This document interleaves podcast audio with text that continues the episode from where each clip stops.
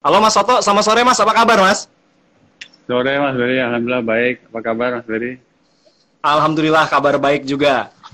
Ini hari ini sudah bersepeda berapa kilometer Mas? Hari ini uh, enggak, karena uh, saya harus kerja di rumah. Mm-hmm. Jadi uh, kemarin sudah uh, bersepeda. Uh, kemarin tuh nggak bike to work, tapi bike bike to mom, pergi ke rumah ibu. Jadi sepedanya ke rumah orang tua ya? Iya. Tapi ngomong-ngomong selama pandemi ini gimana aktivitas bersepeda jadi berkurang?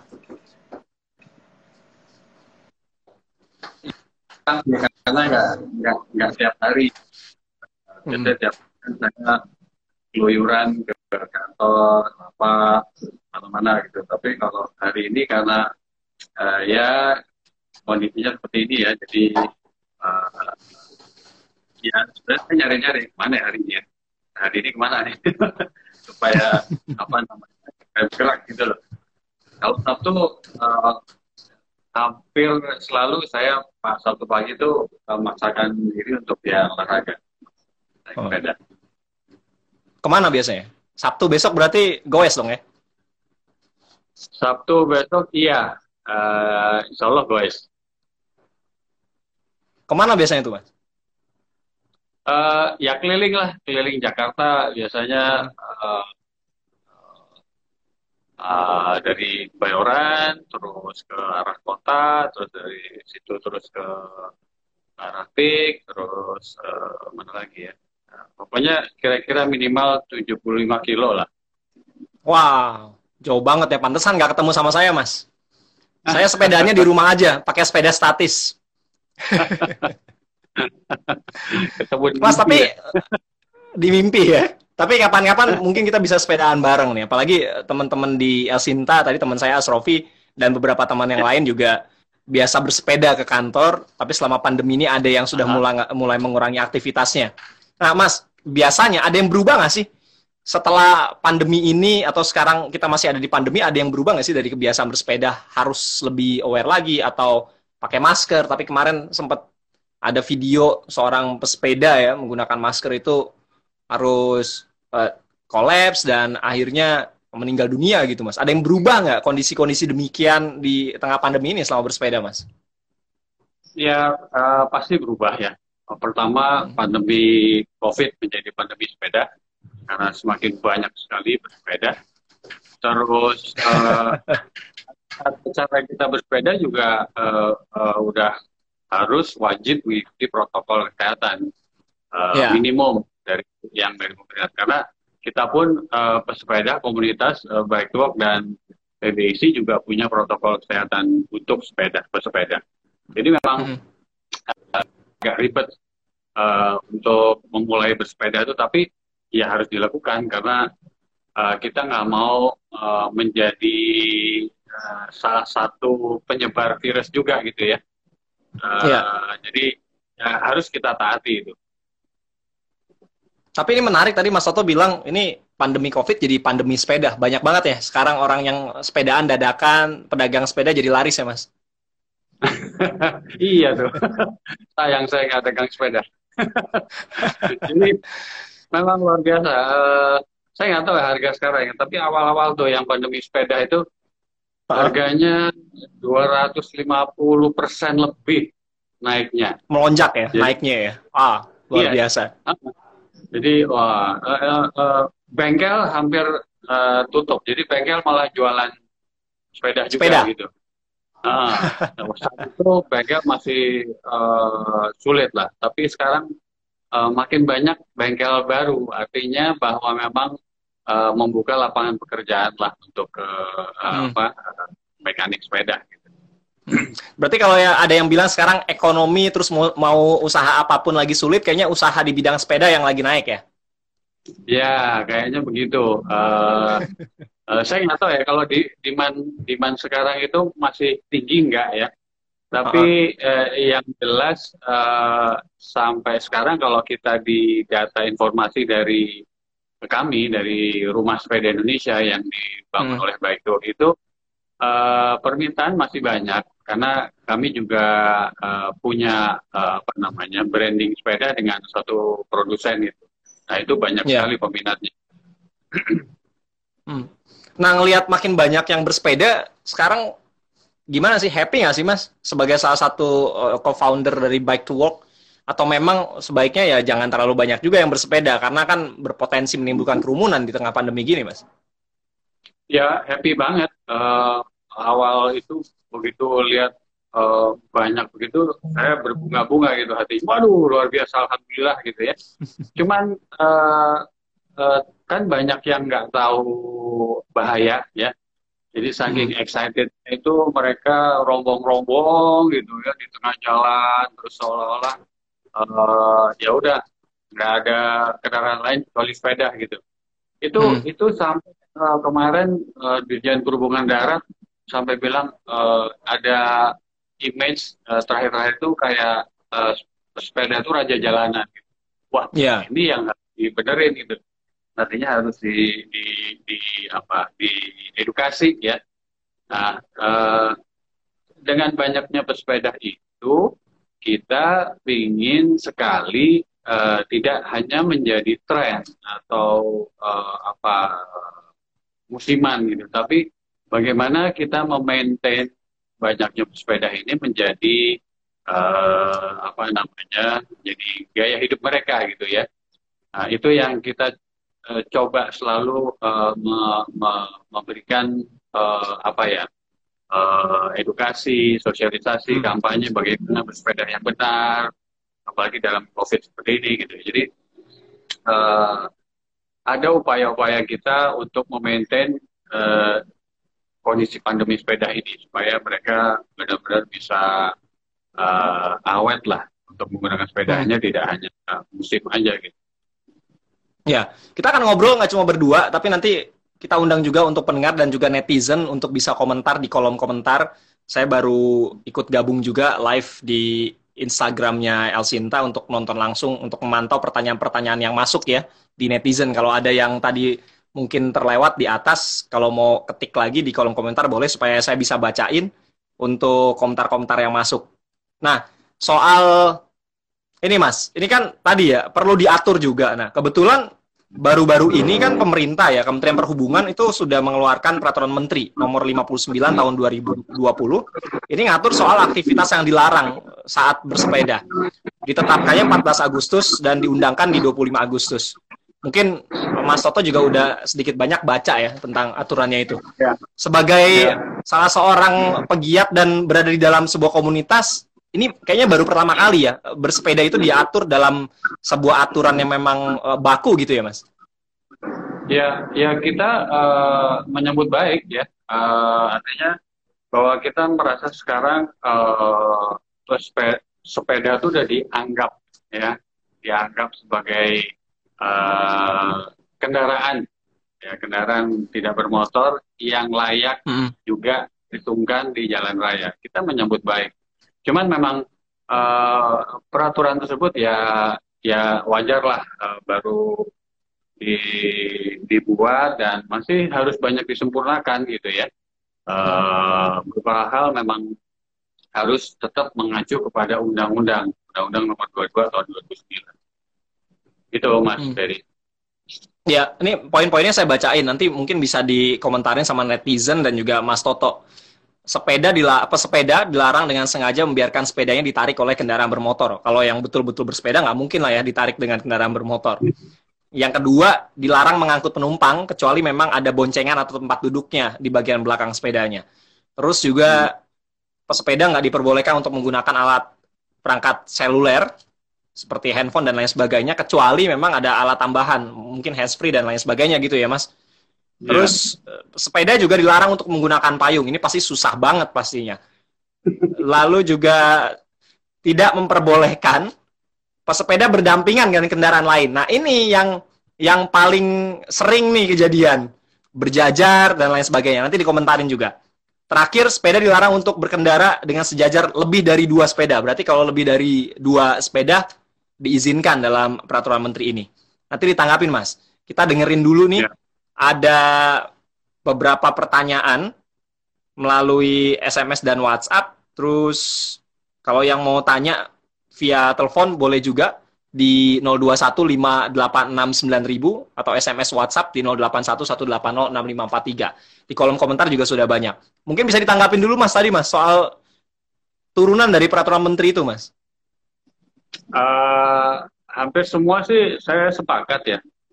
Uh, cuman yang uh, apa namanya uh, yang lebih dari dua uh, memang nggak mungkin sih. Uh, hmm. Artinya kan kalau udah dibikinin lajur sepeda yang uh, notabene tidak sesuai dengan standar uh, minimum kan sebenarnya yeah.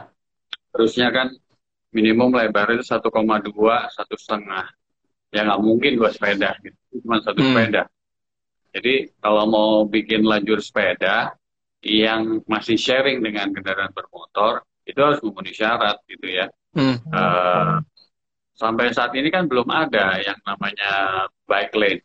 Uh, artinya bike lane itu uh, memang dedicated untuk uh, jalur sepeda yang yeah. benar-benar terpisah oleh uh, kendaraan bermotor. Contohnya di BKT. Hmm. Itu uh, jalur sepeda yang paling mewah tapi nggak kepake. Tuh. Nah, yang sekarang di di warna hijau itu yang yang uh, menurut kami memang uh, belum memenuhi syarat. Nah, jadi uh, memang nggak mungkin lah kalau di lajur sepeda dua itu uh, hmm. sangat sangat uh, sangat apa terlalu sempit gitu, hmm. apalagi lebih. Jadi nggak mungkin kalau lebih dari dua sepeda, uh, kecuali me memang mereka tidak di lajur sepeda, mereka yeah. di lajur yang mobil yang tidak dicat hijau itu, itu hmm. uh, mungkin cuman bahaya, terus terang memang bahaya. Hmm. Gitu. Nah, yang repot ini kan sebetulnya rasa-rasanya kalau para pesepeda belum semua hak-haknya bisa terpenuhi ya. Contohnya tadi soal jalur sepeda ada tapi terbengkalai nggak dipakai. Kalau kebanyakan di PKT tuh lebih banyak dipergunakan untuk jogging tuh kalau pagi-pagi biasanya mas. Terus hmm, di satu sisi jalur-jalur jalur-jalur yang banyak pesepeda misalkan kayak komunitas bike to walk, jalur-jalur di luar Jakarta kan belum banyak juga jalur untuk ramah pesepeda ya harus bersinggungan dengan kendaraan lain. Nah ini yang kadang-kadang juga jadi PR. Gimana mas baiknya mas? Uh, ya mestinya sih dengan adanya peraturan ini yang uh, sebenarnya kan berlaku secara nasional. Jadi uh, kan uh, saya saya nggak tahu itu ada jalan nasional, ada jalan uh, daerah, ya. provinsi, kabupaten ya provinsi kabupatennya. Nah itu memang sudah dihimbau uh, dan ada kalau nggak salah di peraturan itu supaya di setiap pemkot, pemkap itu uh, harus mengadakan uh, membuat uh, lajur sepeda. Hmm. Uh, tapi kan itu tergantung dari kondisi yang saat ini ya. Uh, kita sih maunya, kita sih maunya uh, dikondisikan, ya, dikondisikan artinya apa pun yang terjadi, uh, hmm. terutama di kota besar ya, kota besar yang banyak kendaraan bermotor pribadi itu harus dikurangi kendaraan bermotor pribadi. Karena apa? Karena kendaraan umum masalahnya sudah uh, lambat tahun semakin baik kan. Hmm. Terus ada jadi ya. Hmm. ya. Sehingga yang saya maksud dikondisikan adalah uh, harus dibuat uh, lajur sepeda yang lebar yang yang standar artinya yang untuk dua lajur dua dua hmm. lajur sepeda nah uh, sehingga uh, lajur mobil itu emang praktis akan terkurangi ya yeah. itu yang saya maksud uh, dikondisi, dikondisikan bahwa uh, akhirnya masyarakat memang harus mau nggak mau naik kendaraan umum massal atau, atau naik, naik sepeda Iya, atau jalan kaki, gitu loh. ya, iya, uh, karena saya belajar waktu uh, saya di diajak oleh ITDP untuk ke Bogota. Di Bogota begitu. Tapi hmm. benar-benar busway-nya tuh wah udahlah uh, on time dan benar-benar aman dan nyaman. Nah, jadi uh, dibuat dulu uh, master plan untuk transportasi, sistem transportasi yang baik itu bagaimana. Nah, hmm. ini uh, ya udah udah udah membaik ya. Ada MRT, komuter lainnya juga uh, lebih baik, terus ada busway. Itu kan uh, alternatif yang banyak gitu ya, sehingga hmm. sebenarnya uh, kalaupun dibuat lajur sepeda itu tidak perlu panjang-panjang ber, berpuluh atau beratus kilometer, tapi bagaimana uh, si lajur sepeda itu terintegrasi dengan uh, transportasi masalah tersebut. Publik tadi ya. Hmm. ya. Oke. Okay. Nah ini ada penelpon mas, ada Pak Budi di Prapanca Jakarta Selatan. Kita sapa dulu ya. Halo Pak Budi. Selamat sore. Sore Pak Budi, silakan Pak. Ya, Pak Budi. Ya, terima kasih. Uh, tadi pembahasan yang terakhir saya garis bawahi mm -hmm. perihal memperlebar ya. Jalur sepeda atau dibangun ya. jalur sepeda, ya. Betul. Saya untuk kondisi saat ini tidak setuju. Mm -hmm karena kalau kita amati, itu budaya kita itu lebih cenderung mut-mutan, tren-trenan. Selama itu tren diikuti, tapi bukan jadi gaya hidup. Hmm. Coba kita perhatikan, kalau tadi sudah membandingkan dengan di Bogota, untuk kondisinya begitu, coba juga bandingkan dengan negara-negara Asia lain seperti hmm. Jepang, kemudian Thailand, ataukah misalkan uh, Korea misalnya, yang mereka menggunakan sepedanya itu bukan sepeda balap. Sedangkan kalau kita perhatikan di jalan, itu rata-rata pada pamer sepeda, entah itu sepedanya balap, lengkap dengan pakaian seperti orang balap. Nah, itu kan bukan gaya hidup. Masa orang ke kantor pakai pakaian balap lengkap seperti itu kan nggak mungkin. Jadi kalau yang diperhatikan di luar, misalkan ada ruas khusus sepeda hmm. itu misalnya ibu rumah tangga orang yang mau kerja itu benar-benar sepeda juga bukan sepeda bukan sepeda balap yang okay. harus bungkuk itu segala macam nah sehingga budaya kita itu belum terbangun coba aja lihat kalau dalam kondisi kalau trotoarnya saya sudah bersyukur karena hmm. trotoar itu penting untuk pejalan kaki. Baik. Tetapi kalau untuk sepeda ini masih perlu dipertimbangkan lagi karena okay. budaya kita belum menjadi gaya hidup tapi mut-mutan. Ya. Terima kasih Pak Budi di Prapanca Jakarta Selatan sudah cukup poinnya sudah kami catat. Silakan Mas Soto bisa ditanggapi Mas komentar dari Pak Budi ya. tadi. Ya, makasih Pak Budi. Uh, memang benar Pak. Uh, mungkin yang terlihat di pagi hari ya. Uh, kebetulan saya juga uh, uh, pengurus di PBIC. Jadi hmm. memang di pagi hari mulai setengah enam sampai paling lambat itu jam setengah delapan itu ada rombongan pesepeda balap yang memang berlatih seminggu tiga kali. Hmm. Uh, tapi sasarannya bukan itu, bukan untuk mereka, tapi untuk komuter. Jadi uh, sebagai contoh, Pemda DKI uh, eh, udah beberapa bulan itu memperlakukan namanya pop-up bike, bike, bike lane. Itu setiap hmm. hari dari mulai jam 6 sampai jam 8, sore hari jam 4 sampai jam 6. Nah, itu benar-benar dimanfaatkan oleh teman-teman yang beraktivitas ber, uh, dengan sepeda ke kantor lah ke mana pun. Nah, jadi uh, maksud uh, kami itu uh, membangun budaya itu mestinya uh, paralel dengan uh, apa namanya uh, fasilitas. Kenapa saya ambil Bogota? Uh, karena di Bogota itu persis kondisinya dulu seperti Jakarta, uh, semrawut dan lain sebagainya. Tidak ada budaya hmm. sepeda, tidak ada.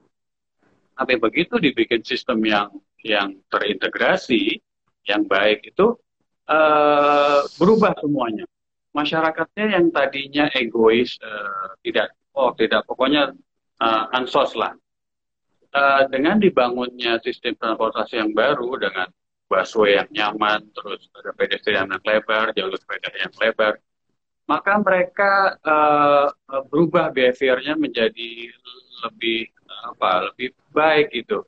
Mereka bersosialisasi karena sama-sama jalan, sama-sama naik sepeda, hmm selalu uh, menunggu busway sama-sama, jadi ngobrol, interaksi gitu. Itu uh, bonus daripada sistem transportasi yang yang baik gitu ya. Jadi uh, berpengaruh kepada masyarakatnya langsung. Uh, yang sebenarnya saya nggak tahu apakah itu udah dalam desain uh, mereka bahwa nanti masyarakatnya lebih. Tapi uh, yang saya bicara dengan mereka itu uh, uh, so, uh, kayak seperti bonus gitu, bonus dari sistem transportasi yang yang baik itu akhirnya uh, masyarakatnya jadi seperti itu. Jadi uh, saya sih tidak bicara sepeda balap, uh, apa pun yeah. sepedanya, ya. Tapi intinya bukan untuk balapan, tapi untuk uh, beraktivitas. Yang seperti kalau uh, di hari biasa tadi saya bilang pop up bike lane itu uh, yang diadakan Pemda DKI itu di hari biasa. Tapi kalau di hari Sabtu dan Minggu itu satu lajur mobil dikasih cone dengan tali yang mana uh, coba kita uh, lihat itu tiap Sabtu Minggu itu rame rame jadi bukan hmm. nggak hmm. ada sepeda balap sepeda balap itu mungkin karena speednya tinggi itu minimum 26 uh, km per jam itu nggak di situ memang uh, bahaya kalau sampai di situ nanti yeah. Iya. uh, bisa singgungan dengan yang ada trek atau lain. jalurnya sendiri lah gitu ya mas ya iya tapi sementara ini sih uh, kayaknya saya nggak tahu mungkin ada teman-teman uh, dari pengurus di isi mau mengusulkan di BSD bikin looping gitu di situ supaya uh, teman-teman yang road bike atau sepeda balap bisa terlatih di situ. Itu Pak hmm. Budi. Oke, ini saya harus menyapa ponakannya Mas Toto, manggilnya Om di kolom komentar. Ada Kevin Aprilio. Halo Kevin. Kapan-kapan ngobrol di Instok ya. Kita ngomongin musik. Terima kasih Kevin dan juga uh, teman-teman netizen yang lain yang sudah nonton live saya dengan Mas Toto. Ada Asrofi juga, terus Anton Teddy, ada Gusti, ada Haryo Ristamaji, Bustomi dan lain sebagainya. Nah ini kita ngobrolin lagi tentang pesepeda. Ini ada yang sekarang nih di tengah pandemi sepeda kalau tadi Mas Toto bilang banyak yang membandingkan mas pesepeda kalau di pedesaan biasanya berjajar ya berurutan di belakang kalau sekarang ya. apalagi jalurnya yang tadi dibilang mas Soto terbatas mereka kadang-kadang berbaris sampai berja berbanjar gitu dua diklaksonin sama kendaraan lain untuk minggir nah ini perilaku pesepeda di Indonesia unik-unik nih mas yang baik itu gimana sih sebetulnya mas? Yang yang baik ya sebenarnya tertib ya. Artinya uh, kalau yang namanya uh, komputer bike uh, atau sepeda untuk aktivitas itu uh, hmm. tidak setahu saya tidak melebihi kecepatan 26 lah ya. Paling hmm. tinggi 25 26 sehingga biasanya juga kita saling menghormati. Jadi dari awal uh, saya dengan teman-teman uh, membangun bike to itu uh, selalu menyapa setiap sepeda, siapa pun dia, mau tukang sayur, tukang kerupuk, tukang jamu, itu adalah bagian dari dari kita, bagian dari saudara hmm. kita, yang mana memang mereka sama-sama bersepeda.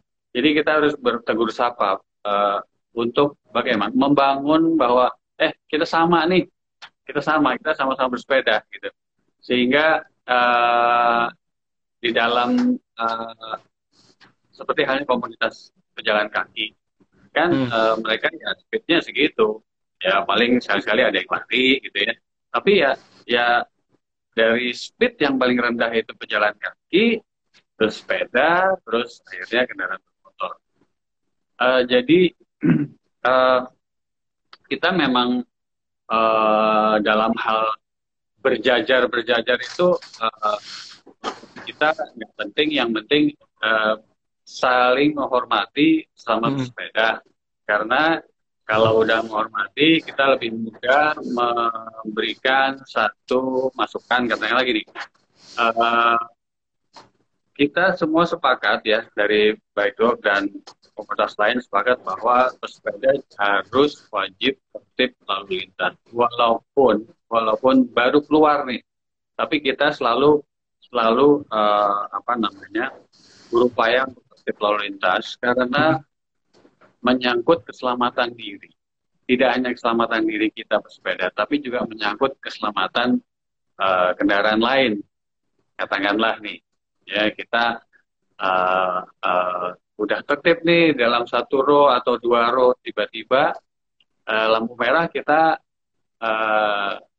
nggak uh, sabar hmm. kita terobos mungkin kita selamat tapi kendaraan bermotor mungkin jadi celaka gara-gara kita karena menghindar dari kita. Iya, iya benar. Ya kan?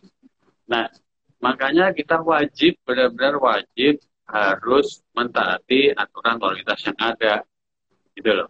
Ya. Oke. Okay. Walaupun mau sepeda apa pun nggak nggak ada terkecuali. Tuh, Tapi, yang baru bersepeda sekarang nih, jadi pandemi sepeda karena COVID-19. Dengerin apa kata Mas Soto. Lampu merah pun berhenti, jangan sampai bikin celaka orang berhenti lain. Dong. Berhenti, jangan sampai uh, hanya di Indonesia itu buta warna menular, mewabah. ya loh, makin banyak ya kendaraan bermotor, bahkan hmm. mobil itu melanggar lampu merah dan sampai okay. sekarang tidak ada sanksi, ya kan? Kecuali jalan protokol. Nah, protokol ya nggak mungkin lah mereka melanggar ya.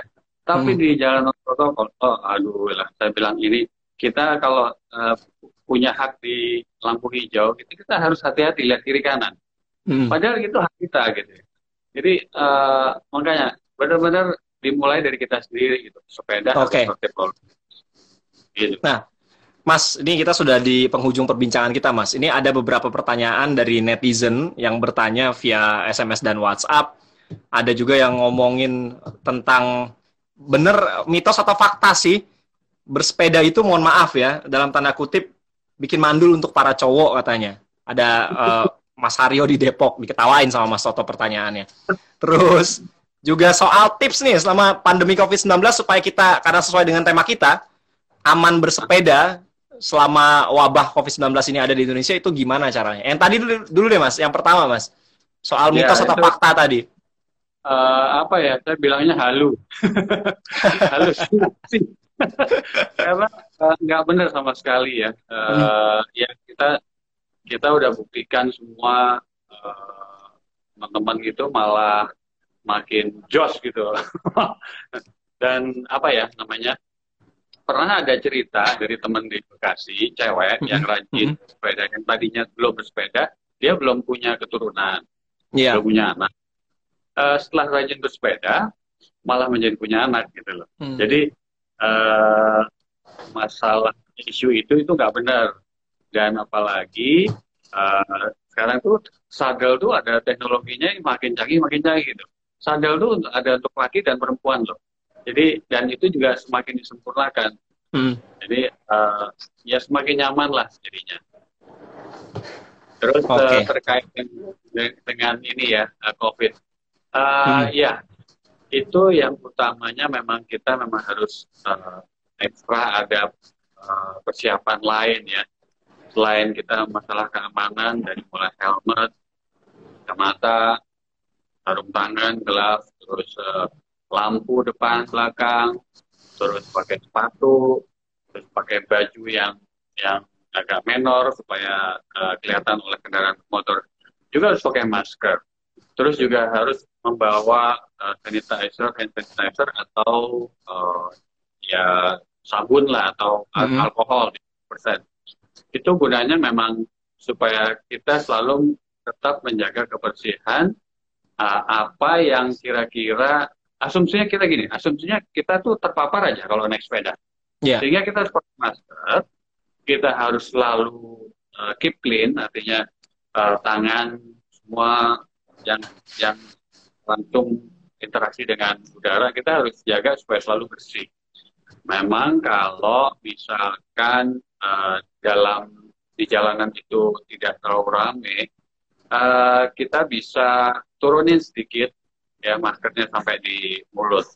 Begitu lampu merah, ya kita pasang dengan benar lagi gitu. Hmm.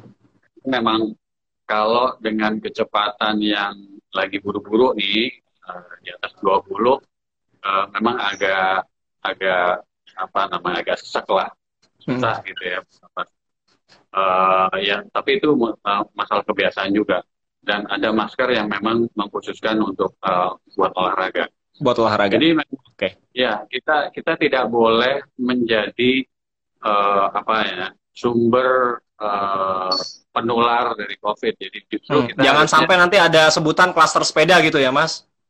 Enggak, klaster sepeda adanya bila mana udah uh, bergerombol, sudah hmm. selesai lalu berkumpul. Ya. Berkumpul tidak menjaga jarak, nggak pakai masker pula gitu. Itu okay. yang kita nggak sangat tidak inginkan gitu. Sip. Mas Soto, terima kasih banyak. Nanti mungkin kapan-kapan kita bisa sepedaan bareng teman-teman di Asinta ya, atau pendengar oh, Asinta boleh sepedaan oh, nanti kita titik ya. poinnya ada di mana kita janjian kita ketemuan tapi tetap jaga jarak mudah-mudahan pandemi ini juga bisa segera cepat berlalu supaya oh, bersepeda selain sepedaannya kita bisa ngobrol kongko ngopi atau ya ngobrol-ngobrol sedikit gitu ya mas siap insya Allah ayo kita okay. bikin. Tetap jaga kesehatan mas. Terima kasih mas Toto. Sekali lagi mas. Selamat sore. Dah assalamualaikum. Waalaikumsalam warahmatullahi wabarakatuh